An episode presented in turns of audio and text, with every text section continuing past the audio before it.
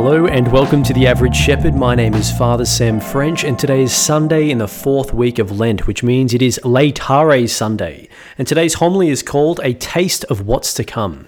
So let's dive right into it. One thing you might notice about the readings in Lent is that every Sunday we hear stories and parables that are quite familiar to us. The reason for that is because in Lent, the church isn't guiding us through scripture in a strictly sequential order.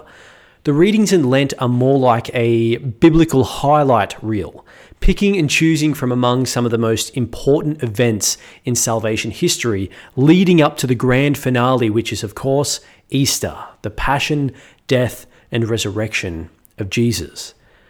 In the last couple of weeks, the Old Testament readings have been a great example of this highlight reel. Two weeks ago, we saw God making a covenant with Abraham, setting him apart to become the father of God's chosen people, Israel. Last week, we saw God revealing himself to Moses in the burning bush when he prepared Moses to become a great leader and a prophet to lead his chosen people out from the slavery of Egypt.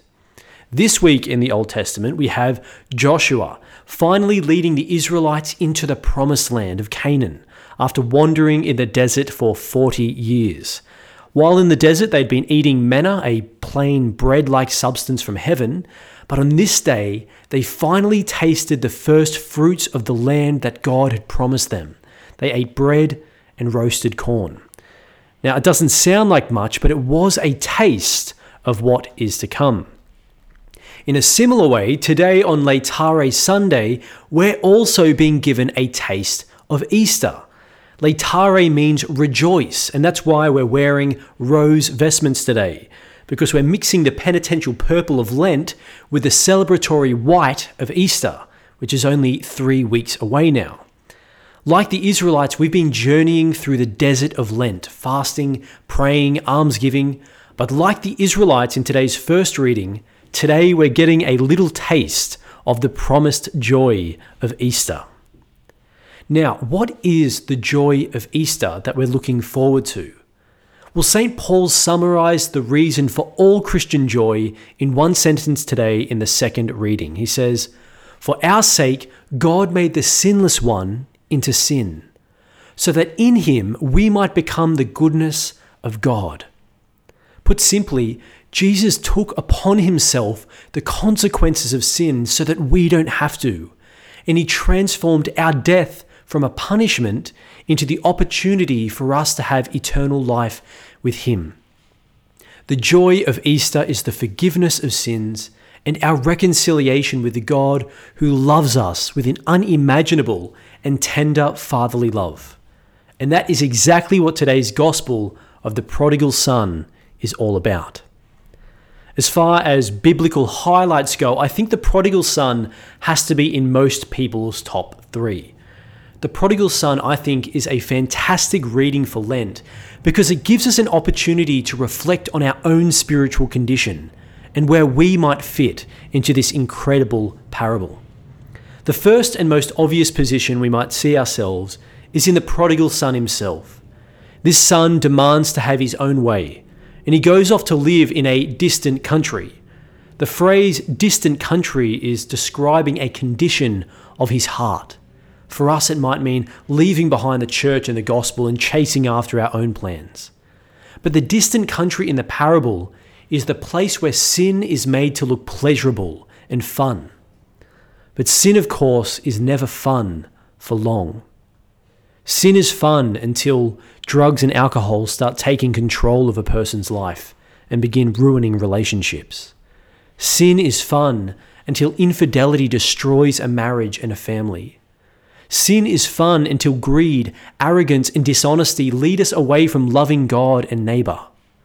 I think we've all experienced this quote unquote distant country at some level and at some stage in our lives. But I think the most important thing we learn from the prodigal son is his moment of recognition. He looks at his situation and he finally declares, I have sinned. He stops making excuses. He stops blaming his father and his family. He stops blaming his employer, society, his own ignorance and his circumstances. And he simply says, I have sinned. When we have this moment of recognition in our own lives, and we can say and mean it when we say, I have sinned, we experience a moral awakening that sets us firmly on the path towards the Easter joy of forgiveness. God will never withhold his mercy from us if we come to him. And as Catholics, we can experience that mercy and a taste of that Easter joy every time we go to the sacrament of confession.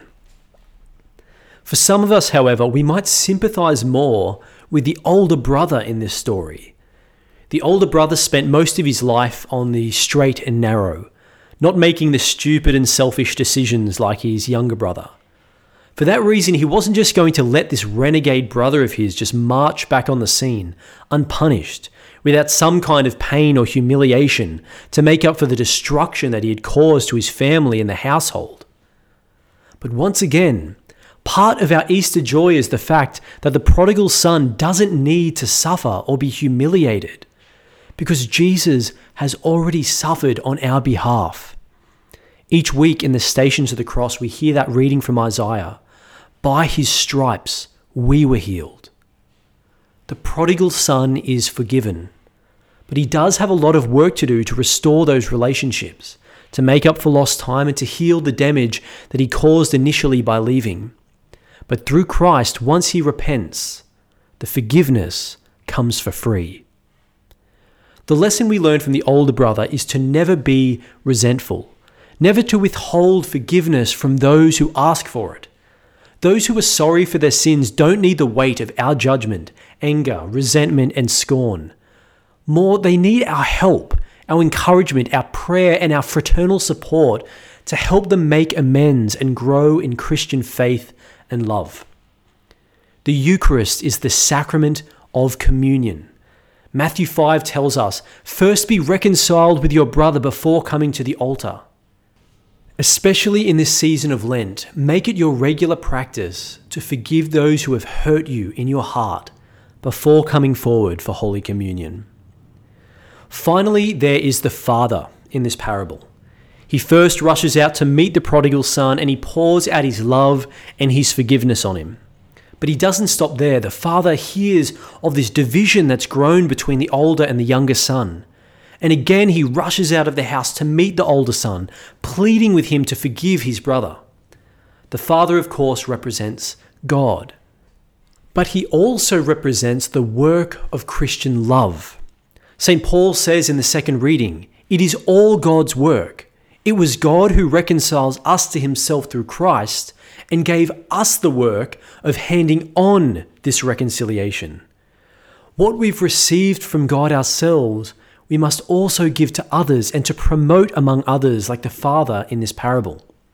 In practice, this means to avoid factions and ideologies and instead build strong and faithful Christian communities. This means committing ourselves, our time, our talent, and our resources as far as possible to the community of the church, creating spaces and opportunities for ourselves and for others to worship God, to share our faith, encourage one another in hard times, and overall share in the Easter joy of being forgiven and loved by God and loving Him in return. In my parish, we're doing our best to increase the sacramental and faith opportunities in the parish. But if the Spirit is inspiring you with new ideas of how you might help us build a stronger community of faith, I encourage you to reach out to me or reach out to your own parish priest and let them know. There's nothing that the church needs more than to see vibrant and committed parishes united in faith and love. Let us pray.